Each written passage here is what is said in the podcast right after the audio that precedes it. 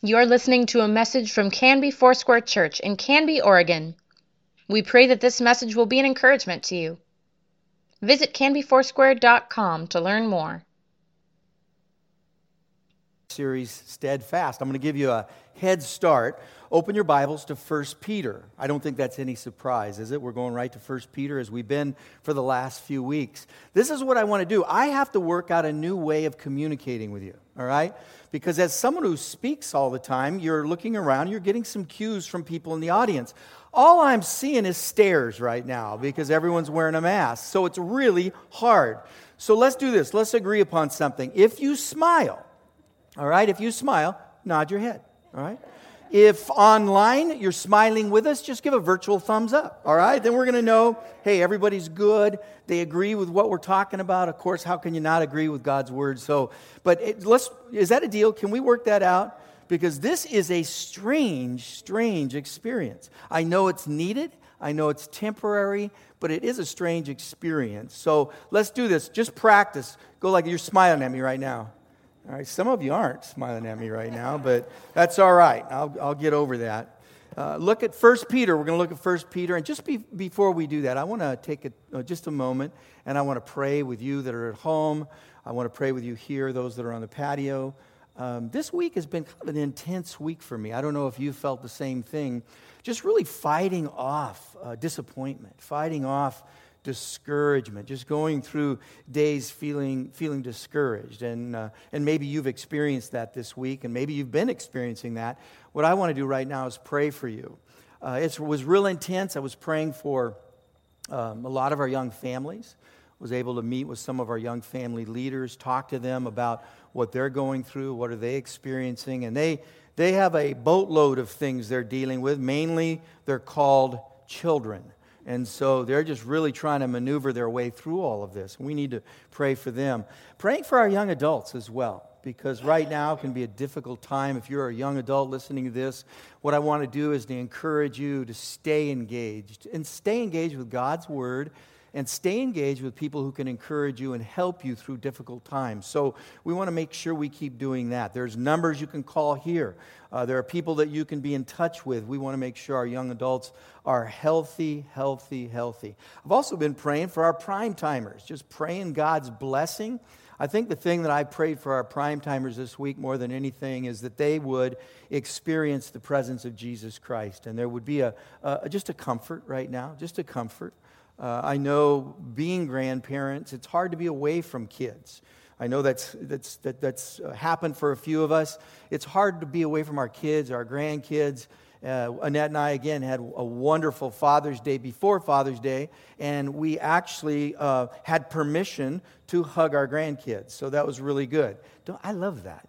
And so we want to pray for our prime timers and just pray that God just touches and encourages you and blesses you. So here's what we're going to do today. We're going to look at 1 Peter chapter 1 verses 13 through 25. I know I'm a little bit behind. Uh, some of you probably picked that up already. I'm not going to rush through this. So if you're not if, if you're okay with that, uh, I won't rush through it with you. I think there's a whole lot of things, a, a, treasure trove to unpack when you talk about 1 Peter and, and especially chapter 1. And so, what we're studying right now is 1 Peter chapter 1. Uh, uh, the message is entitled, or the series is entitled, Steadfast. You know, one of the things I know I'm prone to do, and maybe you experience the same thing, is I'm prone to complicate things. I mean, I'll hear something and then I'll think of 10 things that I need to do to either uh, not do it, do it, justify it. That just complicates everything. I try to complicate things. Well, I want to tell you this. If you think and believe that the Word of God is complicated, let's do this. Let's commit ourselves to study, because that's what it takes, study to make it simple. Because I know everything that seems complicated, God has a, a simple response to. And God wants to simply respond to you today out of His Word. And, and, and, what He's saying is don't complicate everything. Just listen and take my word. Just take me at my word. And today we want to do that because we know God is working in our lives. I had a, one of our, our, young leaders say to me the other day, he goes, Yeah, I know you don't complicate too many things. You don't even complicate your prayers. And I said, No, I really don't. I don't, I don't try to do that. They said they have this, this little phrase at work. They use this at work when something happens, they get in a little trouble or a little jam. They say, let's do a Ron prayer. And if you've been around for a while, you know what a Ron prayer is. It's, oh, God, help me. That's my prayer. And so uh, God doesn't have to have us be complicated, and He certainly doesn't want to complicate things for us. His Word is sharper than a two edged sword, His Word brings us life. And I need that life today. I, I desperately need it. So here's where we've been so far in our study of 1 Peter. Remember that Peter is writing persecuted Christians who once lived in the area of Jerusalem and in the Galilee, in, in what was called Palestine. They were scattered. It was called a diaspora. They were scattered because of the persecution of Nero. So he writes to where they are in Asia Minor. And so he's letting them know that he knows what they're going through. Isn't that comforting when you go through a difficult time that there are people in your life that say, I know what you're going through. I know exactly what you're experiencing, and they walk alongside. So Peter reminds them in those first 12 verses, he says, Here, remember you've been given new birth in Jesus Christ. Remember that. Hold on to that. That's fundamental. You need to know that. And then he says, Now God has given you a living hope. So it isn't just about today or the things you're experiencing now. God has given you a living hope. And by the way, along with that becomes what comes with that is an inheritance that's incorruptible, that's stored for you, kept for you in heaven. It doesn't fade away, it doesn't rust, it doesn't spoil. And then he says to him, Listen, you're suffering. I know you're suffering. Your suffering is only for a little while. What he's saying is, This too will pass. This too will pass. And let me say this to all of us that have been into this whole thing for quite a while with our pandemic. We continue to pray. But I know a lot of us are thinking, when is this going to be over? Uh, I don't know. I don't know the answer. I do know this. I know the word says, and this too will pass. Things might look different on the other side. In fact, they will look different on the other side. But what we know is we have encouragement in God's word. And so today, I want us to look at verses 13 through 25. And I want to talk to you about two things that are connected with each other. This is what Peter does. He, he talks to us about how do we walk through the darkness? How do we do that with Jesus? I mean, times are dark. How do we walk through times that are dark with Jesus? And he says, by the way, when you're going through these times, remember how much you mean to Jesus. Isn't that amazing? He's saying, listen, you're going through a dark time, but remember Jesus loves you. It's kind of simple like that. He just, he just puts it out there. And, and he, he addresses darkness. And when we talk about darkness, I don't think there's anyone listening to this message that loves just to hang out in the dark. In fact, in the Bible, it says that Jesus is the light of the world. And light always represents divinity, it represents Jesus, it represents life. Darkness always represents death, it represents something that's wicked.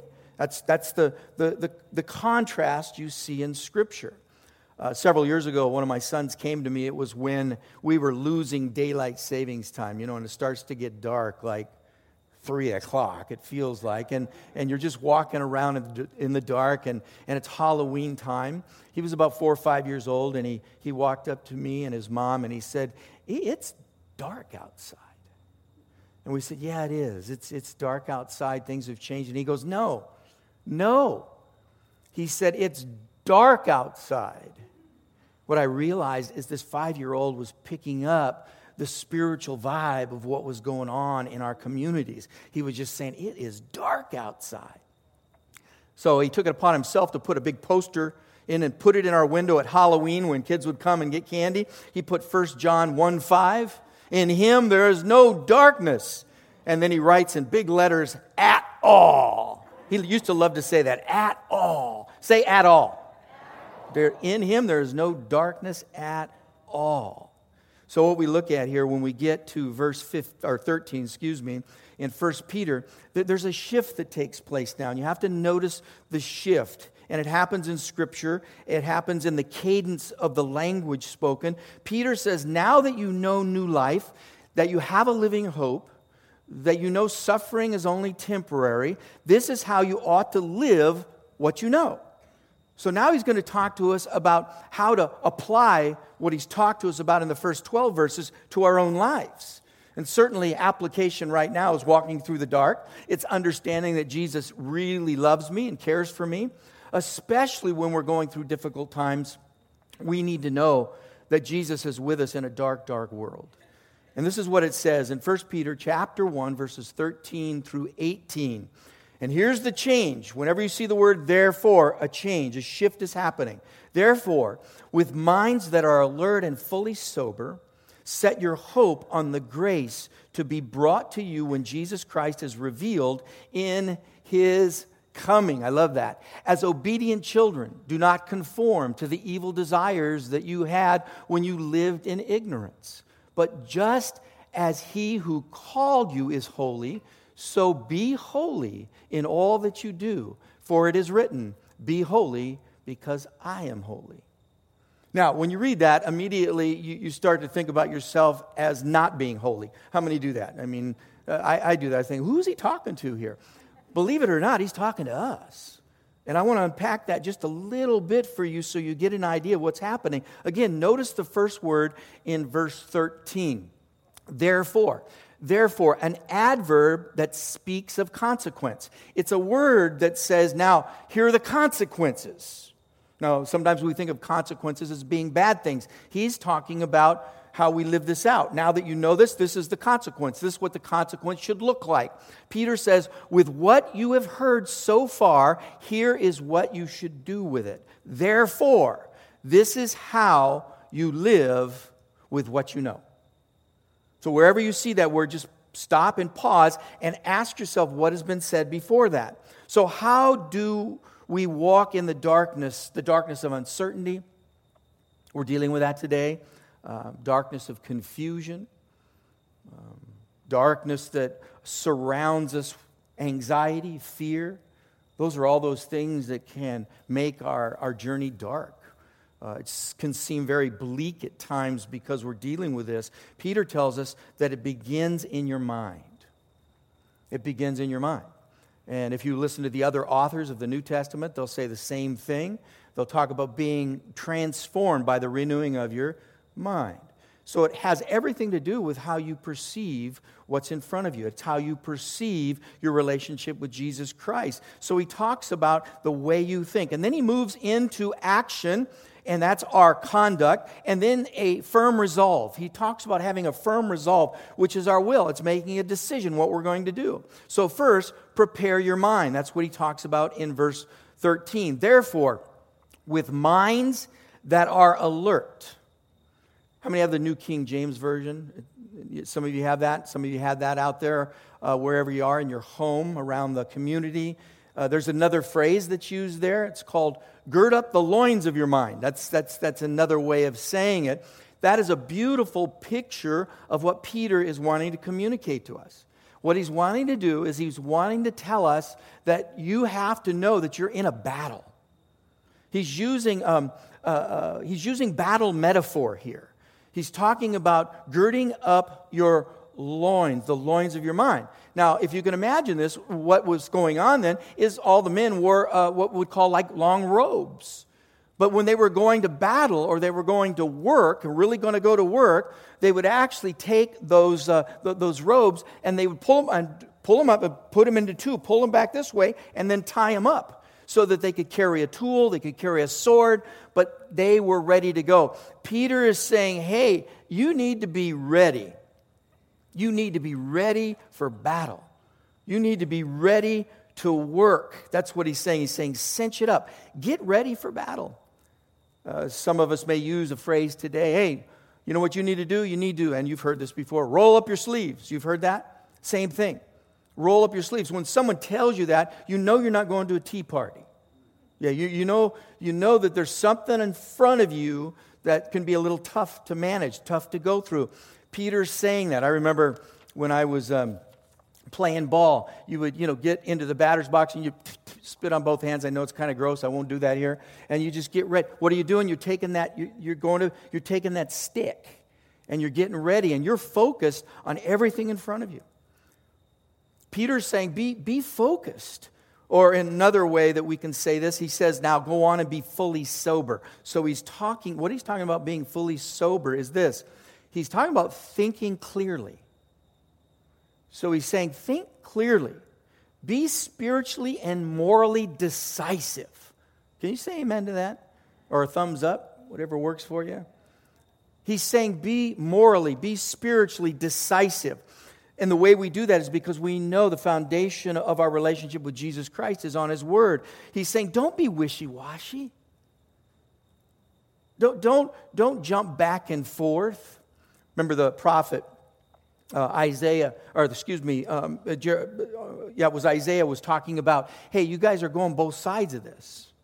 Your Elijah says, hey, you're jumping back and forth. Don't be wishy washy. You need to push through. And then it says here, I love what it says after that. With this in mind, think hopefully. He's saying you have a reason to think hopefully. It might not be the reasons you think it is. It might be about other things, but when you think hopefully, you're thinking about your new birth and you're thinking about the second coming of Jesus Christ because he keeps pointing them to the return of Jesus. He says, This is how you think hopefully. You set your hope on the coming of Jesus Christ. So, Peter is telling us that if you're just thinking and hoping in the here and now, you are absolutely in trouble. And I think that's maybe where discouragement comes from. Because, what you're seeing with your eyes, what you're hearing with your ears, is bringing discouragement or anxiety or, or fear. And what Peter's saying here is your hope and the way you think should not be just in the here and now. Uh, you, you need to set your hope on something, we do that, don't we? And, and this season, a lot of hopes have been dashed. I think about our graduates. There was a hope to graduate. They looked forward to that, you know, from day one. And then it becomes a reality, and then it's pulled away. Um, there's the hope that you're going to have a wedding.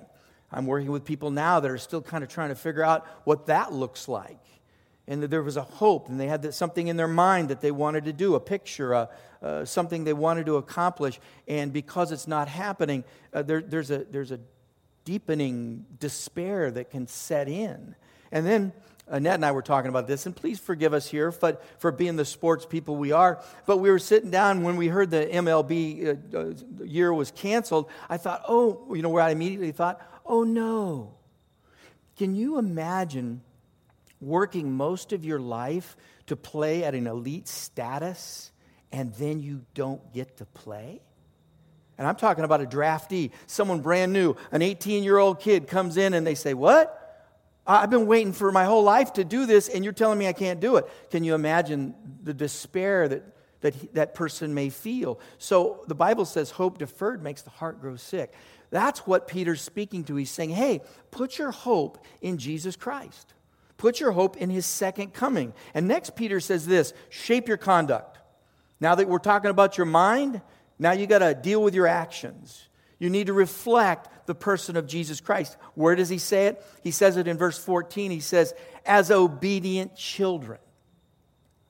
So he's talking about our conduct. He says, as obedient children, do not conform to the evil desires that you had when you lived in ignorance but just as he who called you is holy, so be holy in all that you do. Peter moves from what we think to what we do.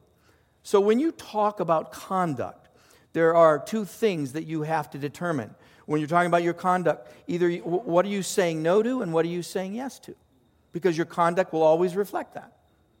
I mean, your, your words may not, but your conduct will. And so, what do Peter says here? He says, hey, say no to who you used to be. Do you see what he's saying? Say no to who you used to be because it was, it was out of ignorance. You didn't know any better. And now you do. Shall grace abound so I sin more? God forbid. He said, Listen, say no to who you used to be, the old life. You have to draw a line in the sand and say, Okay, I'm not going to do this. I'm saying no, and then say yes to the will of the Father. No, notice the, the language he uses here obedient children. He's referring to us in a, the context of family. So he's saying, Hey, you're his child. Through Jesus Christ, through that new birth, you're his child. You are related to him so say no, turn your back on the old life, and walk in the new life. Do what your father tells you to do, be obedient. And then you get to that one phrase, be holy. A pretty heavy word. I would imagine that if I ask you the definition of that, all of us would have a lot of different answers. Can you imagine asking, you know, some of your friends at Starbucks or Dutch Brothers or wherever you might go and say, hey, tell, tell me what holy means? You would have a lot of different answers. Most of those answers would be this not me. That's what most of the answers would be, including in the church, in the body of Christ. But, but Peter's reinforcing something here. He's saying you're related to, you're connected to by blood to a holy God. You reflect Him. See, it's simple. The word holy might disappoint you when I give you the, when I give you the definition. It just means unique. The way it's used here is this it means unique. God's uniqueness is His holiness. No one else is like Him. It's His uniqueness that makes Him holy. Our life is to be shaped by God's life because why? We're in the family and there should be a family resemblance. That's what he's saying. He's saying, hey, you need to look, we need to look like our Father. We need, we need to be like our Father. Our Father's holy, so we walk in holiness. Be holy means that you are His offspring, you are unique. The next chapter, we hear the word peculiar. You're a peculiar people, and you really are. You know, I mean, we are very peculiar people. But it's the same kind of idea. He's talking to us about our uniqueness because we've been set aside, we've been purchased. Something else that you do here is you focus your will. See where the word conform is? Um, you conform your will. Now, God wants to get to every aspect of our lives. He doesn't want anything to be left undone. So, what he's saying here is everything about you must conform to the will of God. Jesus said, Not my will, but your will be done. Thy will be done. It's conforming my will to God's will. That's how it works. It's a decision. Paul says, I determined not to know anything else among you except Jesus Christ and Him crucified. And that's really a good anthem for you today because you're trying to find out, we're trying to find out all this other stuff going on. I think Paul would tell us today if he was standing in front of us with everything that's going on, uh, like it was in the church of Corinth, uh, all the politics, all, all the, the, the upheaval, all the things that were, he said, hey, listen, Determined not to know anything else among them except Jesus Christ and Him crucified. This is the way you're going to make it. This is the way you're going to go. But God wants to get into every place in our life, and He wants our will to be conformed. Um, I, I, love, I love history. And um, I, try to study history as much as I can. And Annette knows I study history about every single day. And honestly, it's probably even maybe an hour or two every day. I try to find a portion of history and study it just so I get context. Well, I studied the Civil War. Many of you have done that. We happen to be on the East Coast, and I had an opportunity. We had an opportunity to go to Appomattox, and that's where uh, the, the war was actually ended there with Grant and Lee and the signing of an uh, unconditional surrender. It was right there. And I said, Oh, man, I want to go there. So we drove a couple hours, got to Appomattox, and they, they show you around, but there are rooms that they rope off. I don't like it when they rope off those rooms because I want to go in and I want to I want to touch, I want to stand next to, I want to get the feeling, but they say, no, you can't, can't go in that room. I think there's times in our own life that God comes in and we draw these barriers and say, No, you can't come into this room. What, what Peter's saying here is every room in our life, every room in our heart needs to be open to Him. That's what we need to do. You show the life and the light of Jesus. Your focus and determination will be based on God's Word. You always have to have a foundation and it's, what to come, it's what's going to come. He's saying again, you're going to have a, a life to come in Jesus Christ. Keep your hopes there. Now, Peter goes on here, and we need to remember how much, when we're going through dark times, we need to remember how much uh, you mean to Jesus, or I mean to Jesus. And that's so beautiful because he says it so well, beginning at verse 18.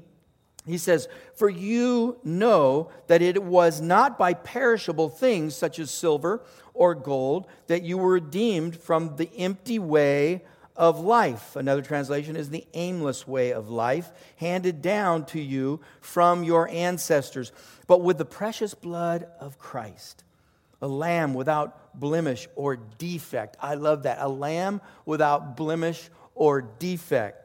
And then he goes on and says, He is chosen before the creation of the world, but was revealed in these last times for your sake. Through him you believe in God, who raised him from the dead and glorified him. And so your faith and hope are in God. Now that you have purified yourself by obeying the truth, so that you have sincere love for each other, love one another deeply from the heart. For you have been born again, not of perishable seed, but imperishable, through the living and enduring Word of God. For all people are like grass, and all their glory is like the flowers that of the field. The, the grass withers, the flowers fall, but the word of the Lord endures forever. And this is the word that was preached to you. Man, I love that. He said, Now I want to talk to you about how much you mean to me. God's saying that. How much you mean to Jesus Christ. And then you have to contrast it as to how the world sees you. So, see, this is the trick. This is the, pla- the place we fall prey. We fall prey to uh, modeling and the, the, the way the world sees us and the value the world puts on us. And, and that's where we gain our value from. But that's not what he's saying here. And we put, we put a lot of uh, weight, value on, on outward beauty, personal wealth, accomplishments, and we give value and worth to ourselves based on what other people think about us. That's a hard one to break out of, isn't it? I think, I think that's why we spend most of our lives breaking out of that, getting free from it. How does God value us? That's, that's really the, the, the, the larger, bigger question is, is how does he, it's a whole different standard. He looks at you in a whole different way, a whole different lens than the world sees you. And in that, I, I hope you feel some freedom there. Verse 18 tells us God has redeemed us. So now he's going to say, This is what you mean to me. You're redeemed. It says so. It says you've been redeemed. In verse 18, it tells us that God has redeemed us. It's our redemption. You were redeemed. Now, the word redeem means to set free at someone else's expense. Remember that. It's to be set free at someone else's expense. Simply put, you are precious to God. You are worth saving. You are worth being redeemed. And maybe you want to say that out loud I am worth saving. Say that. I am, I am worth saving. Because it's true. That's not a lie. It's true. God sees you as worth saving, so he sent his son. There's a problem with that in verse 18. It, said, it tells us that we were redeemed from our aimless life. That, that's what he's saying is you don't have direction in life. You are aimless. There's a lot of different words that can be used there, a lot of synonyms that can be used. This, this literally means you were headed or aimed in the wrong direction. And how many can say amen before Jesus Christ? I can. I was headed the wrong way. And wherever that is, it's aimless. You think you might have goals, you think you might have a, a target to go after, but if it, if it isn't in Jesus Christ, it's aimless. He's saying it's just, it's just empty. And he says that's our problem. And by the way, the traditions of your fathers won't save you. he goes on. He wants to make sure that they know that you have to come personally to a relationship with Jesus Christ that you have to know him. You can't say, well, I was brought up in a family that did, or my great grandmother was, or I was brought up in this faith or that faith, thus I'm saved. No, he's saying the traditions of your father. Now, he's not saying that that's a bad thing. What he's saying is if you're using that as your salvation, you're in trouble. He says you're really in trouble.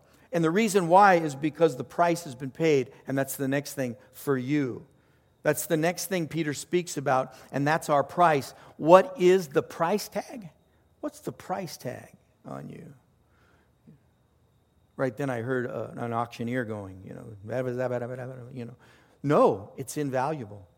The price tag, what it cost.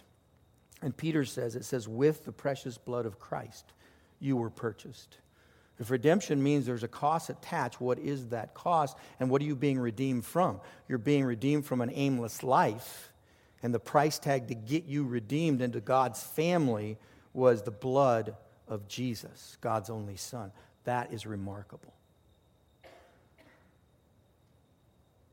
You see, you mean so much to Jesus that he gave his lifeblood. I heard one, someone once say, salvation is free, but it did not come cheap. It wasn't cheap. And sometimes we'll equate those. And sometimes we can take advantage of that. Just, just our human nature wants to press the edges there. Paul talks about that in the book of Romans. But what he's saying here is, man, salvation has come to you and it's been a price, it's had a price tag on it. And then he points you to your future. I love this in verse 20. Your future is connected now with Jesus Christ because he was the one chosen before the foundations of the earth. So, what is the best indicator of future performance? Past performance.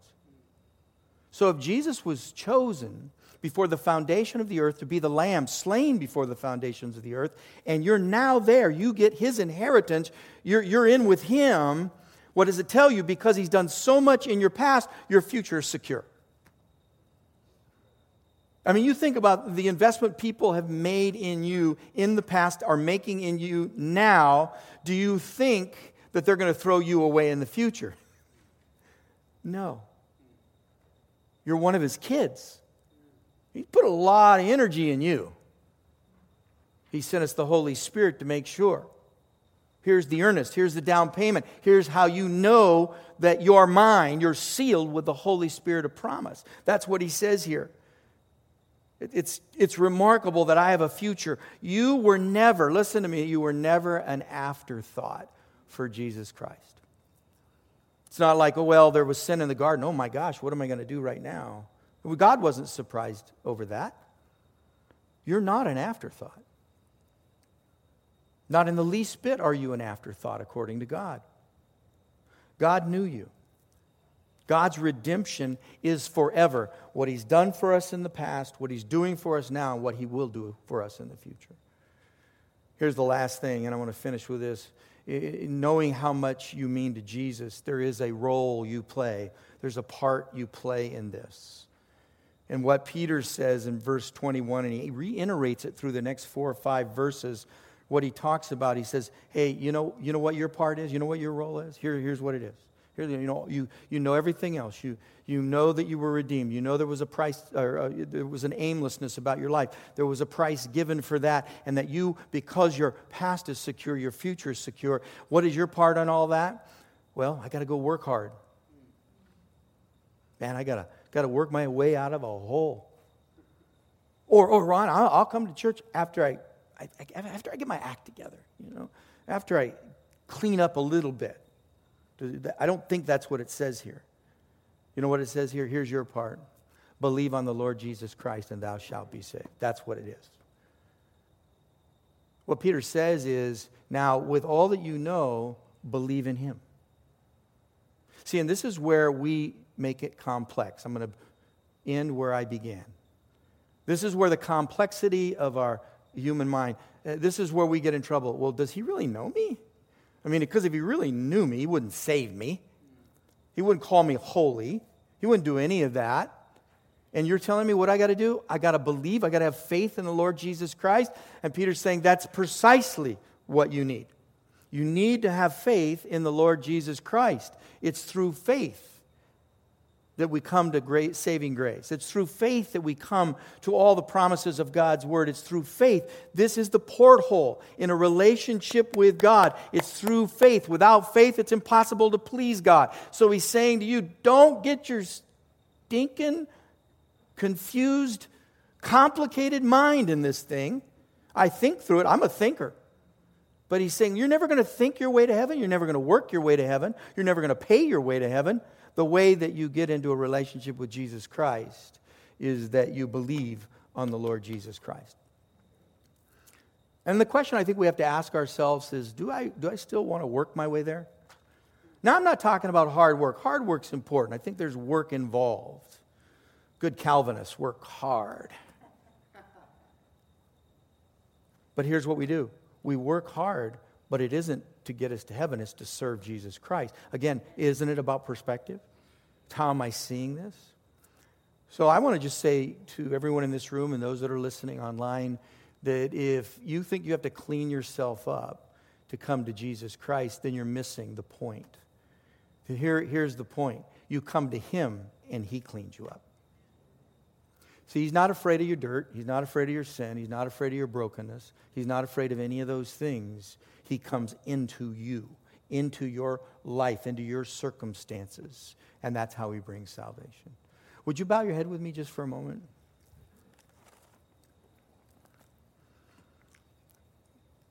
We might have some individuals that are either, either in the room or patio or online today, and uh, you really need help. And the Bible says that God is here to help us. And the Bible says that if we call on the name of the Lord, we will be saved. So if you want a relationship with Jesus Christ, you can do that today. For those that are online, we have a, uh, a link that you can go to, and it talks to you about salvation. And once you come to faith in Jesus Christ, where do you go from there? We just want to encourage you to come into the household of God, to come into a place where God can say, You are my child. You, you are my son. You are my daughter. And amazing things happen. You start to look like your father when you get into that relationship with him through Jesus Christ. So today, Father, we just ask that you would continue to touch us, that you would continue to keep us. Just thank you for all that you're doing. Bless us. Let your spirit be strong in our lives. In Jesus' name we pray. Amen. Amen. Thank you for listening. Please let us know if you have questions or would like us to pray with you. You can contact the church office most weekdays at 503 266 4444 and anytime through canbyfoursquare.com.